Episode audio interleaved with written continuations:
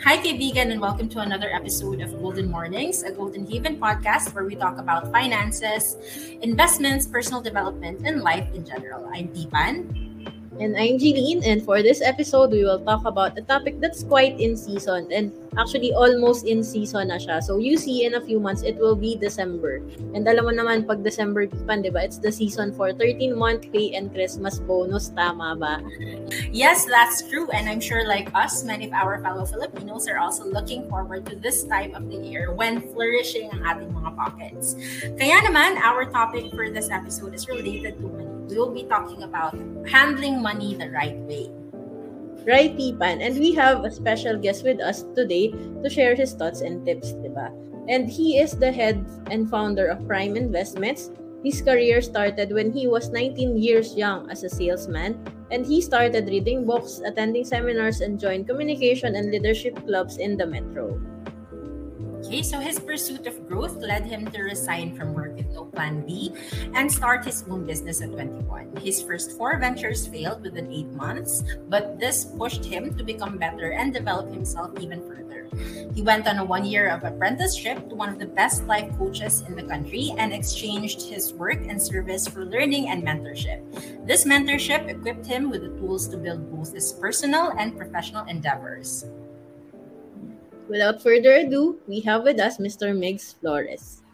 Hi, Migs. Hi. Hi, Migs. Hi, everyone. Thank you so much for having me over. I appreciate it. And I'm excited to share this with you kasi magde-December na and I want to make sure hindi maging slip lang yan, no? Ang ayoko mangyari, pagdating ng pay slip, nawala na yung pay, naging slip na lang. So we don't want that. yeah. Yun yung ano, usual na case, di ba? Pag hindi natin hinahandle yung money the right way. Magtataka right. parang saan napunta, pero wala ka namang nabili or what, di ba? So, yun. So, kaya importante yung uh, topic natin ngayon sobrang relatable and yan. So, can we ano start na ba, Mix? Sure, sure. Hit it away. Okay, so we have a few questions for you kasi um, many of our listeners want to know how to handle their money the right way. That's why we've mm-hmm. compiled some questions that we hope uh, you can enlighten us about. So, yung first, Gels?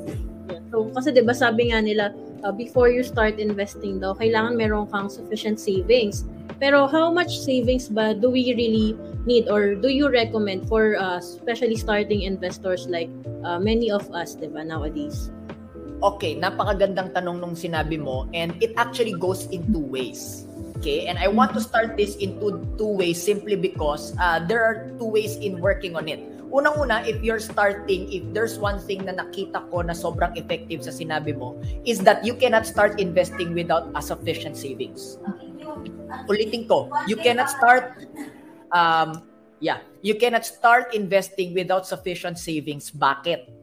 Because a lot of people kaya nawawala yung pera nila at naghihingalo financially is because just because may nakita silang quote unquote trendy investment no? Yung nakita na hype na sumikat lang sa social media nakiride na agad sumali na agad tapos there is no sufficient savings. Kapag kailangan na yung pera eh hindi ma-withdraw agad or nalulugi pa or hindi pa kumikita, then doon na nagkakaroon ng downfall. So I like what you mentioned that um, there has to be a sufficient savings first before we go into investing. Now, ang tanong, uh, magkano nga ba yung kailangan na sufficient savings? Again, katulad nung sinabi ko a while ago, there are actually two ways in which you can go about it.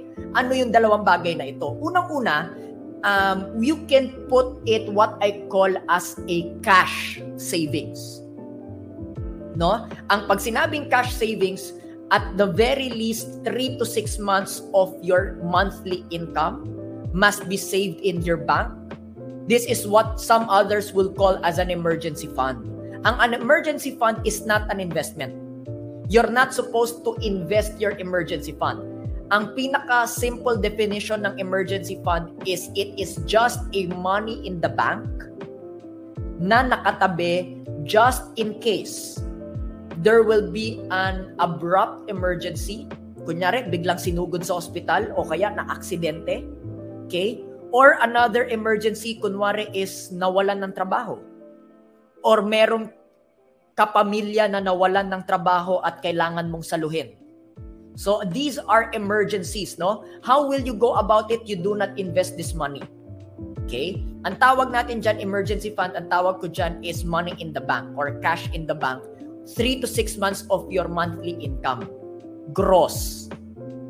So you will pretend na hindi mo, na hindi nababawasan yan, SSS tax, pag-ibig, whatever the gross, ibig sabihin yung nasa certificate of employment mo or yung nasa contra- employment contract mo na gross, times 3 all the way to times 6 must be money in the bank. However, for some people, hindi naman yan ganun kadali. So, ibig sabihin, kailangan ko pang pag-ipunan yan at kung hindi ako masyadong nakakapag-ipon, aabutin ako 2 years, 3 years, 4 years before ako makapag-invest. Yan yung tanong ng iba sa atin. No? Na hindi naman nakakapagtabi ng maayos. Not because they don't want to, but maybe because may sitwasyon sa buhay no? May circumstances or situation sa buhay, then I will suggest the second one. And the second solution here is not um, a cash in the bank, but really a monthly consistent behavior. Now, ano itong monthly consistent behavior? 15 to 20% from your gross income you set it aside. Again, na gross. Bakit gross? Kasi kung net, edi bawas na. No? Wag mo nang dukutan yung sarili mo. Ano? Sarili mo na nga lang, dudukutan mo pa. So, wag na. okay? From your gross income, kunwari, yung tao kumikita ng 15,000 a month. For example, no? 15,000 a month, ah, uh, syempre, magte-take home yan mga 13,500. 'Di ba? Kasi SSS, pag-ibig, tax, mga 13.5 ang take home niyan. And yet you will not um, calculate based on net expenses, you will calculate based on gross income. So, you calculate based on the 15,000, 15 to 20%. Okay? Anong ibig sabihin ng 15 to 20%? Um, that's approximately 15,000 times 20%. That's approximately 3,000 pesos. You set it aside every single month. Okay? Now, kung kaya mo yan mapanindigan, then you can do a lot of things basta lang ang ipangako mo sa sarili 20% every single month including 13th month's pay para sa iyo. Yeah, so I hope I get to answer the question. Yeah, so very ano no, so parang uh, somehow nasagot na rin agad ni Mix yung second question natin, yung parang what are your tips for saving money. So, uh, very ano lang, parang uh, quick summary, no? Parang nasagot mo na sa first mo is parang sinasabi mo, uh, establish muna natin yung emergency funds which which is mm. uh, 3 to 6 months gross. Take note gross, yeah. guys, ha? And of course, yung parang money saving tips na sinabi mo dun sa, napulot ko dun sa sinabi mo is yung ano naman, parang more of building your habit when it terms when it comes to saving money which is yeah. yung being consistent na magtabi kahit 15 to 20%. Agree. If you cannot go with number one, you can go with number two.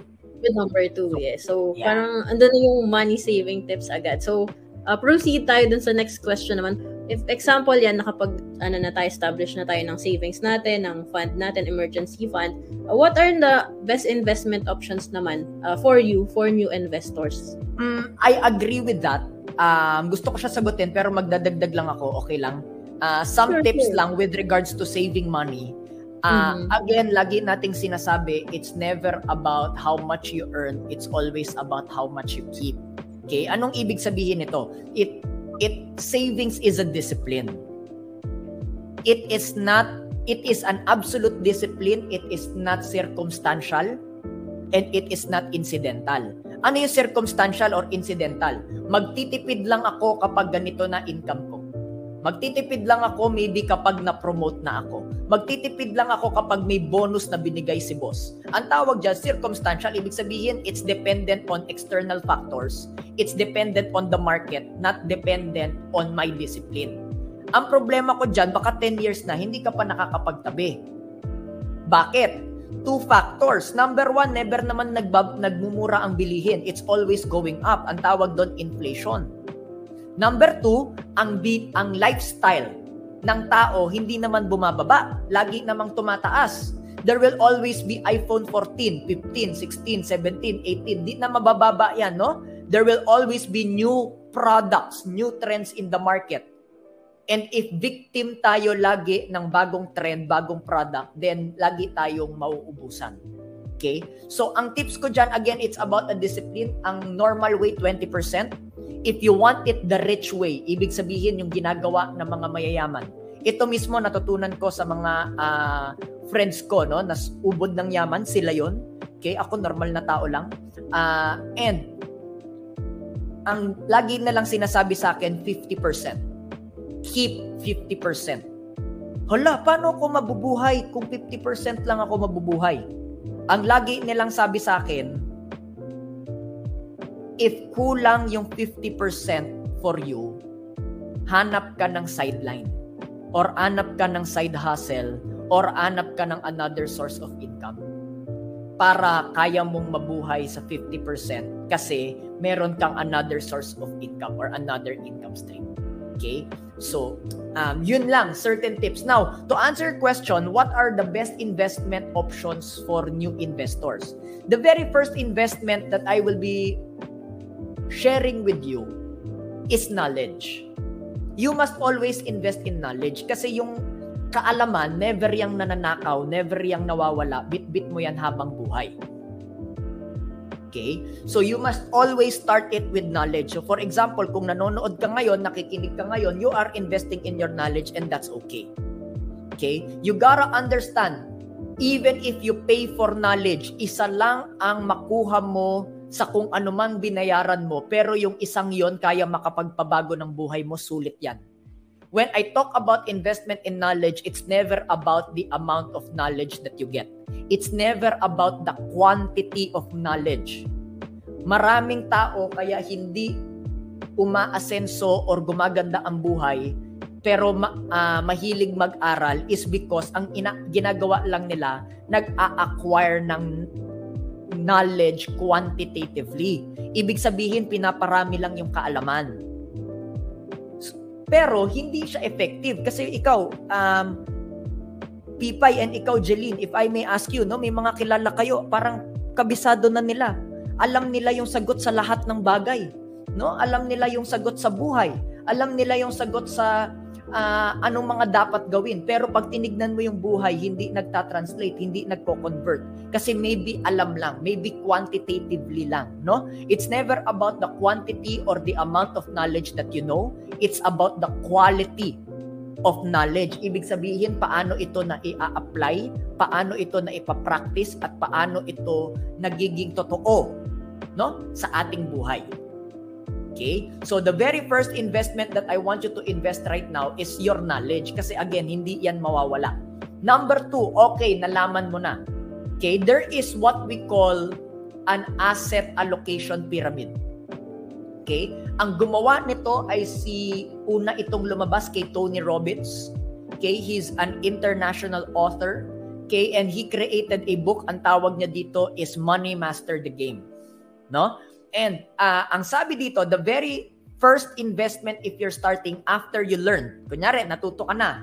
No? We now go to the actual investment instrument. The very first investment na gagawin mo after your savings is to invest in protection securities. Ano yung protection securities? Mga investment sa mga bagay na alam mong mangyayari at kailangan mo ng paghandaan. Okay? Mga investments sa mga bagay na uh, it's not a matter of if, but it's a matter of when at kailangan mong paghandaan. Ano itong mga bagay na to? Tatlong bagay, no? Uh, things that makes us sad. Sabi nga ng marami, no? Ano yung things that makes us sad? Sickness, accident, and death. Okay? Uh, ibig sabihin, yung sakit, hindi naman to a matter of if. Kasi lahat ng tao nagkakasakit. It's just a matter of when. Okay? Uh, there is a medical and scientific terminology to everything. So, kahit sabihin mong namatay yan dahil sa katandaan, meron pa rin niyang tinatawag na myocardial whatever, for example. Heart attack lang pala ibig sabihin nun, no? Uh, pero there's a scientific and medical term for everything. So, what do I mean? It's not a matter sickness, it's not a matter of if, it's a matter of when. So, you must have an investment that will pay for hospital bills or that will pay if you get uh, when you get sick. Okay, kahit healthy ka, healthy lifestyle ka, you don't wanna be sick. Pero again, if due to old age, darating at darating doon. Kahit nga flu lang eh, fever and flu. 'Di ba? Uh, HMOs, for example, critical illness funds, for example, no? Uh, things that protects you when you get sick. Bakit? Ang ayaw mo mangyari, lahat ng pinagtrabahuhan mo, mapupunta lang sa hospital bill. Ang ayaw mo mangyari, lahat ng naipon mo at natipid mo, ubos. Dahil kailangan mo magpagamot. Or, ang ayaw mo mangyari, nag-invest ka ng stock market, nag-invest kang property, nag-invest kang crypto, nag-invest kang negosyo, kailangan mo na silang i-pull out ng palugi. Kailangan mo sila i-pull out lahat. Bakit? Kasi kailangan mo magpagamot. You don't want that. Number one, sickness. Number two, accident. Again, you don't, um, ito pwedeng mangyari, pwedeng hindi mangyari, pero mas magandang prepared kesa unprepared. Okay? Wala pang napahamak kapag napaghandaan ito at marami nang napahamak kapag hindi napagandaan ito. Last but not the least is death kasi wala namang immortal. So you might wanna take a look into memorial plans. No, you want you might wanna take a look into uh, protection investments. You you might wanna take onto real estate specifically on protection. You wanna take a look into insurances. Bakit? Kasi unless immortal ka, dadaanan at dadaanan mo ito. Ang ayaw mo, yumao ka na, naging pabigat ka pa. Tama ba? 'Di ba? Rest in peace and they they're not in peace. And the people I leave behind is not in peace because kailangan pa nilang isipin gastusin, kailangan pang mangutang, and worst, okay lang ba mag-real talk yung medyo worst? Ang worst, kailangan mo mag-post sa Facebook asking for donation And I don't know for you, for me, it's very embarrassing. Kailangan ng kainin yung pride, kagatin yung pride kasi walang-wala. Ngayon, ayokong, iw- I don't want to have my family to be put in such a position. So again, hindi naman to a matter of if, no? Yung uh, death, you might want to take a look into, again, memorial plans, real estate plans, uh, insurances kasi darating at darating tayo dyan. What you want, nag-iwan ka ng blessing kesa utang at problema yung iniwan mo. No? So I um, that's the second part, protection securities. After knowledge, protection securities. Pangatlo is what you call your long-term investment growth. Bakit long-term investment growth? Kasi uh,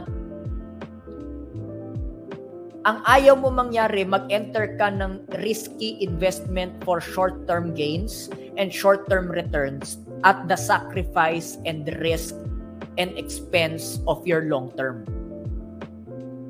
Kasi sayang yung pinagtrabahuhan mo. Kasi let's be honest, Jeline, uh, Pipay, and everyone na nanonood, no? Hindi, yung perang kinikita natin, hindi naman yan pera lang. Tama ba? Kaya meron tayong emotional attachment sa pera natin kasi hindi naman yan pera lang. Yan ay resulta ng pawis, ng pagod, ng iyak, ng pipila ka sa bus, pipila ka sa van. Lahat yan para kumita ng pera. At ang ayaw mo mangyari at age 50, 55, age 60, hindi ka pa makapagpahinga kasi na-risk mo at naisugal mo yung lahat ng naipundar mo for short-term gains at a high risk at hindi mo napagandaan yung stable but long-term game mo. Stable and long-term plan. So you, you might want to take a look into long-term investments. You're talking a look into a stock market for a long term. Fund managed funds, no? Uh, you might want to take a look into real estate, properties no mga lupa na nag-a-appreciate uh, rental properties you might want to take a look into um, heavy metals gold silver yan mga nag-a-appreciate kasi yan no for the long term Uh, and maybe again, you might want to invest in the top companies of the world or top companies of the Philippines kasi yan stable na yan. So when I say top companies, ito yung mga sikat, established, founded. Hindi ito yung mga bago-bago lang.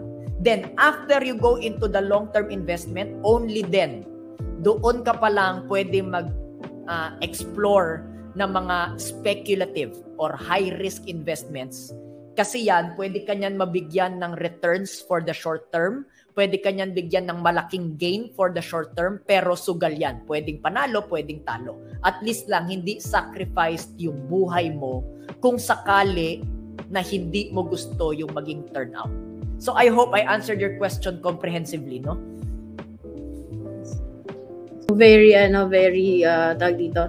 Sobrang mapuno yung mga example na nasabi mo, Mix. And uh, I think uh, we have ano lang din to add dun sa real estate uh, investment. So in terms of memorial, yung sa security, yung sinabi mo kanina na sad, 'di ba? Yung sa debt part. So kasi kami here in Golden Haven, uh, we are actually uh, considering and introducing Golden Haven as uh, investment na memorial like. Pero parang ano siya, uh, for especially for starter investment, 'di ba, Pipan? Yes, that's So parang dalawa yung na-cover din niya sa na-discuss ni Mix kanina. So it's the protection and uh, uh, and the real estate. Kasi like what Mix said, real estate is a good uh, investment, tama? So um, the good thing about Golden Haven Memorial Properties is that it's very it's very affordable. So it's it's actually uh, a good investment for for millennials for as low as 1,040 tama ba? 1,040 they can start investing na in uh, real estate property. And aside from that, um, mataas po yung value appreciation. So it's uh, may minimum of 20% annually. So that's a lot. So you can just imagine how much your money will grow in a few years time. Uh, furthermore, uh, memorial lots are also considered a need. So since need siya, you will never run out of clients. You will there will always be a market for it. So yun uh, yun yung mga uh, magandang points um, why uh, real estate investment, why memorial real estate investment is a good uh, investment option.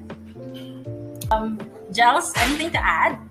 Ayan. So, ayun, just to add lang din na example, parang na ano, sobrang naka-relate lang ako doon sa sinabi sa ano, sa sad ni Mix, 'di ba? Parang uh, parang parang real talk siya eh kasi sabi nga niya it's not a matter of ano how pero when siya 'di ba? Parang it's a sure thing to happen kaya kailangan prepared ka. So parang eye-opening siya in some term parang ka hindi siya na-discuss lagi pero sobrang kailangan siyang i-discuss as early as now kahit parang starting pa lang tayo sa mga work natin kung meron na tayo agad uh, income 'di ba Much, yeah, as much as possible. Yeah, dagdag yes. lang ako. Meron kasing culture yung Pilipino na ayaw natin pag-usapan yung ayaw natin. Mm-hmm. Wala namang problema doon. Tama naman yon na wag natin pag-usapan kung di natin gusto. Ang problema, hindi naman to option. Yes. Hindi yung paghahanda for your protection, no? For for sickness, accident or death. Hindi naman siya optional. Na ah, ano, ayoko bumili niyan kasi baka mamaya uh, magkasakit ako. Hindi, magkakasakit ka talaga kasi tatanda ka eh. Or, uh, ayoko ano kasi baka mamaya uh, kunin na ako ni Lord. Ako uh, kunin ka talaga ni Lord. Wala namang wala naman tumagal eh. so, it's not really a matter of if, it's a matter of when. So, uh, kaya yun yung, kaya again, magandang pag-usapan ito. I agree with the Filipino culture. Uh, if we don't want something, we keep our mouth shut. However, this is not something that we don't want, that we have a choice about. It will happen whether we like it or not. Yeah. True. And like what you said, di ba? Gusto ko yung nasabi mo na it's only a matter of when. So it's better to invest uh, in these things early kasi um, it's it's like an investment in in your family's peace of mind, 'di ba? If whatever happens, at least secured and then hindi sila ma, hindi sila mababurden financially. Emotionally wala naman tayong magagawa doon, but at least financially hindi siya hindi sila mababurden. At promise ko, mas masarap yung iyak nung napag-iwanan kapag alam niyang everything is prepared for kesa uh, iyak umiyak na nga kasi namimiss mo yung mahal mo sa buhay tapos iiyak ka pa kasi ang dami mong bayarin parang hindi yata magandang iyak yon ano? Yan. Uh, speaking of kanina, di ba, yung mga 13-month pay bonus yan. Mm. So, ano naman, Mix, ano yung uh, recommendation mo to people on how they will spend their hard-earned 13-month pay and Christmas bonuses naman after all those uh, tips kanina and mga information na nabigay mo? Okay. Um, unang-una, I need everyone, and including you, Pipay and Jelina, to understand that 13th month's pay is actually a privilege for Filipinos. Anong ibig sabihin niyan? Hindi po lahat ng bansa nagbibigay ng 13th month's pay. No? As ang Pilipinas, I'm not sure actually if there is any other country that gives 13th month's pay. Uh, therefore, ito ay pribilehiyo, no? And uh, na natatanggap ng mga Pilipino because we are Filipinos. So, anong ibig sabihin? Comes with privilege. What comes with privilege, I hope and I suggest will be responsibility as well. Kasi nabigyan na rin lang tayo ng pribilehiyo, then might as well, no? Uh, gawin natin ng tama.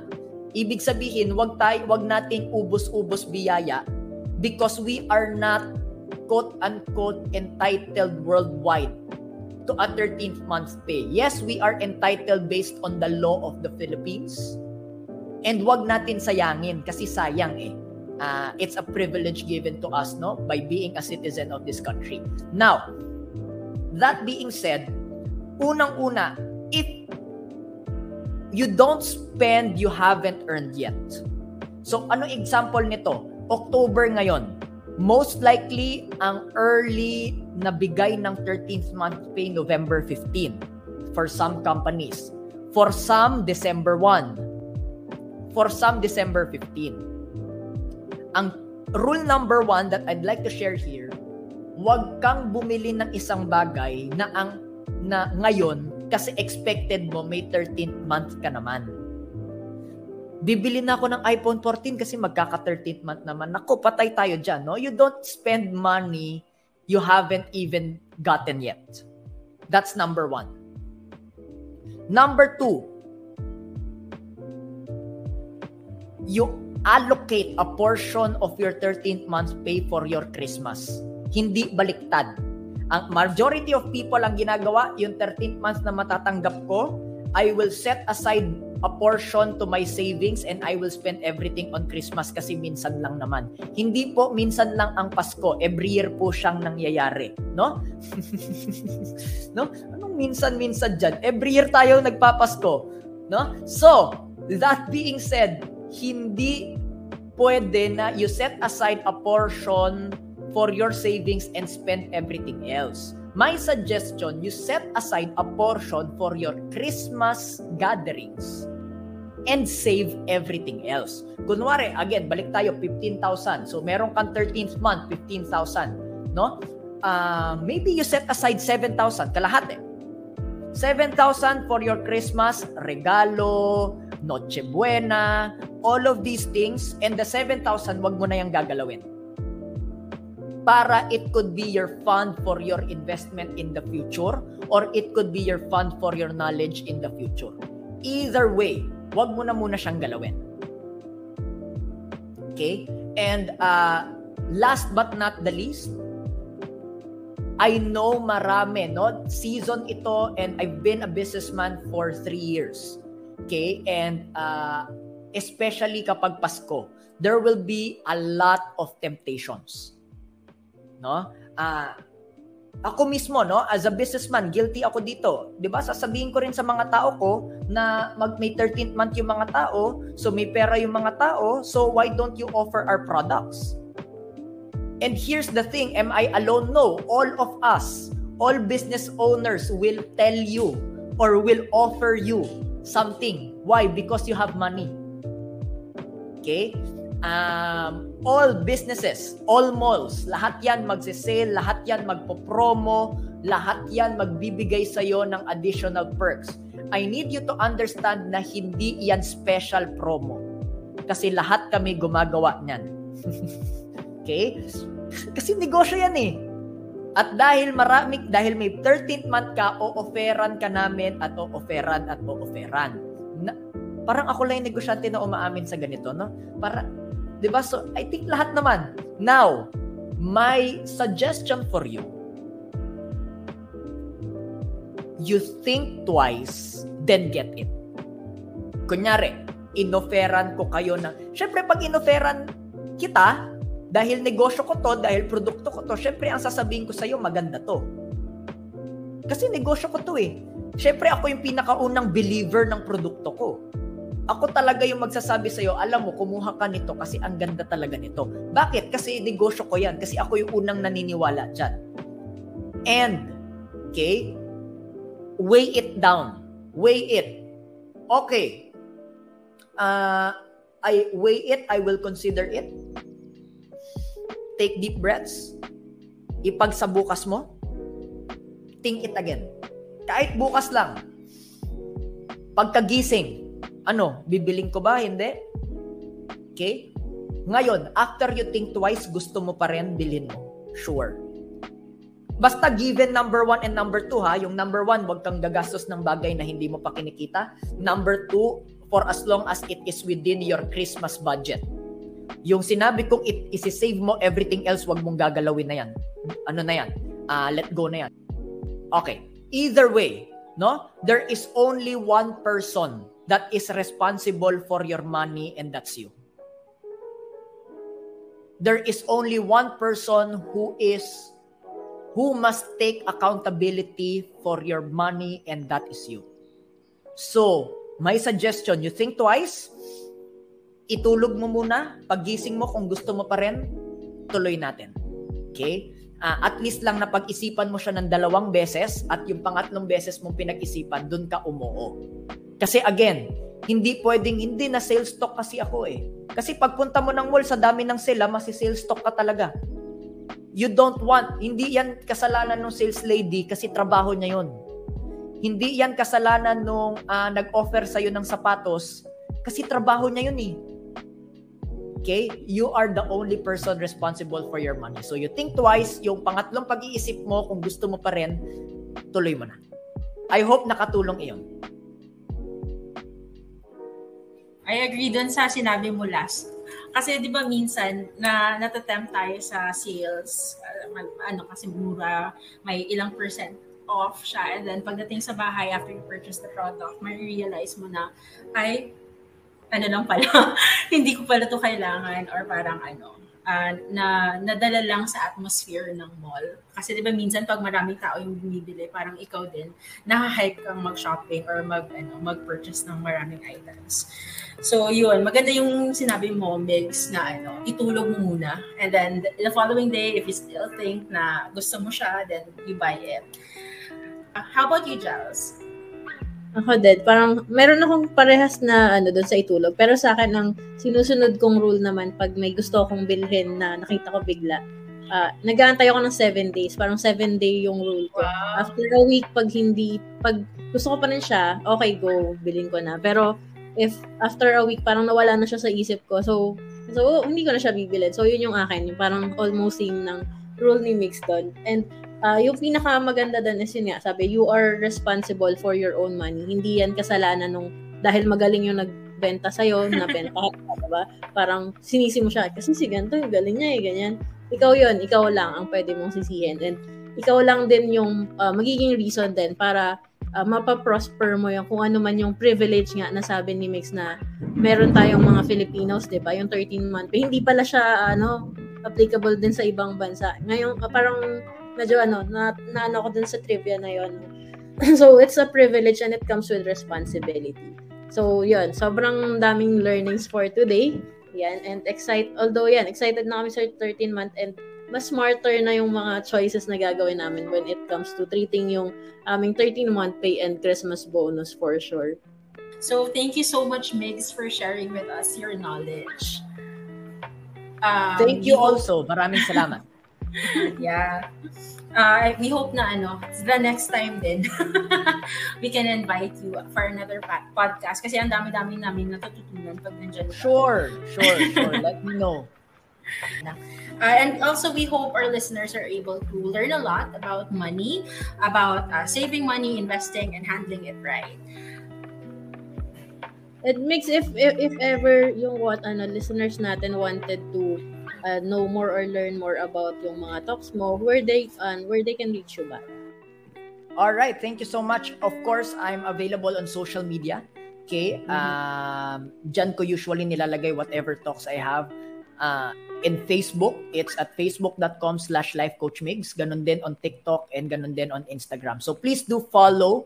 Um, also, please do subscribe on my YouTube. It's uh, Migs Flores and ganun din sa aking Spotify, no? It's Prime Pinoy Podcast. Now, uh, marami to binibigay ko naman ng libre. So, I want you guys to subscribe so that you can get a lot of value also. Uh, please do follow also para kapag meron akong mga live events or gatherings, uh, automatically ma-updated ka. Alright. Bye, Mix. Thank you so much for being with us today.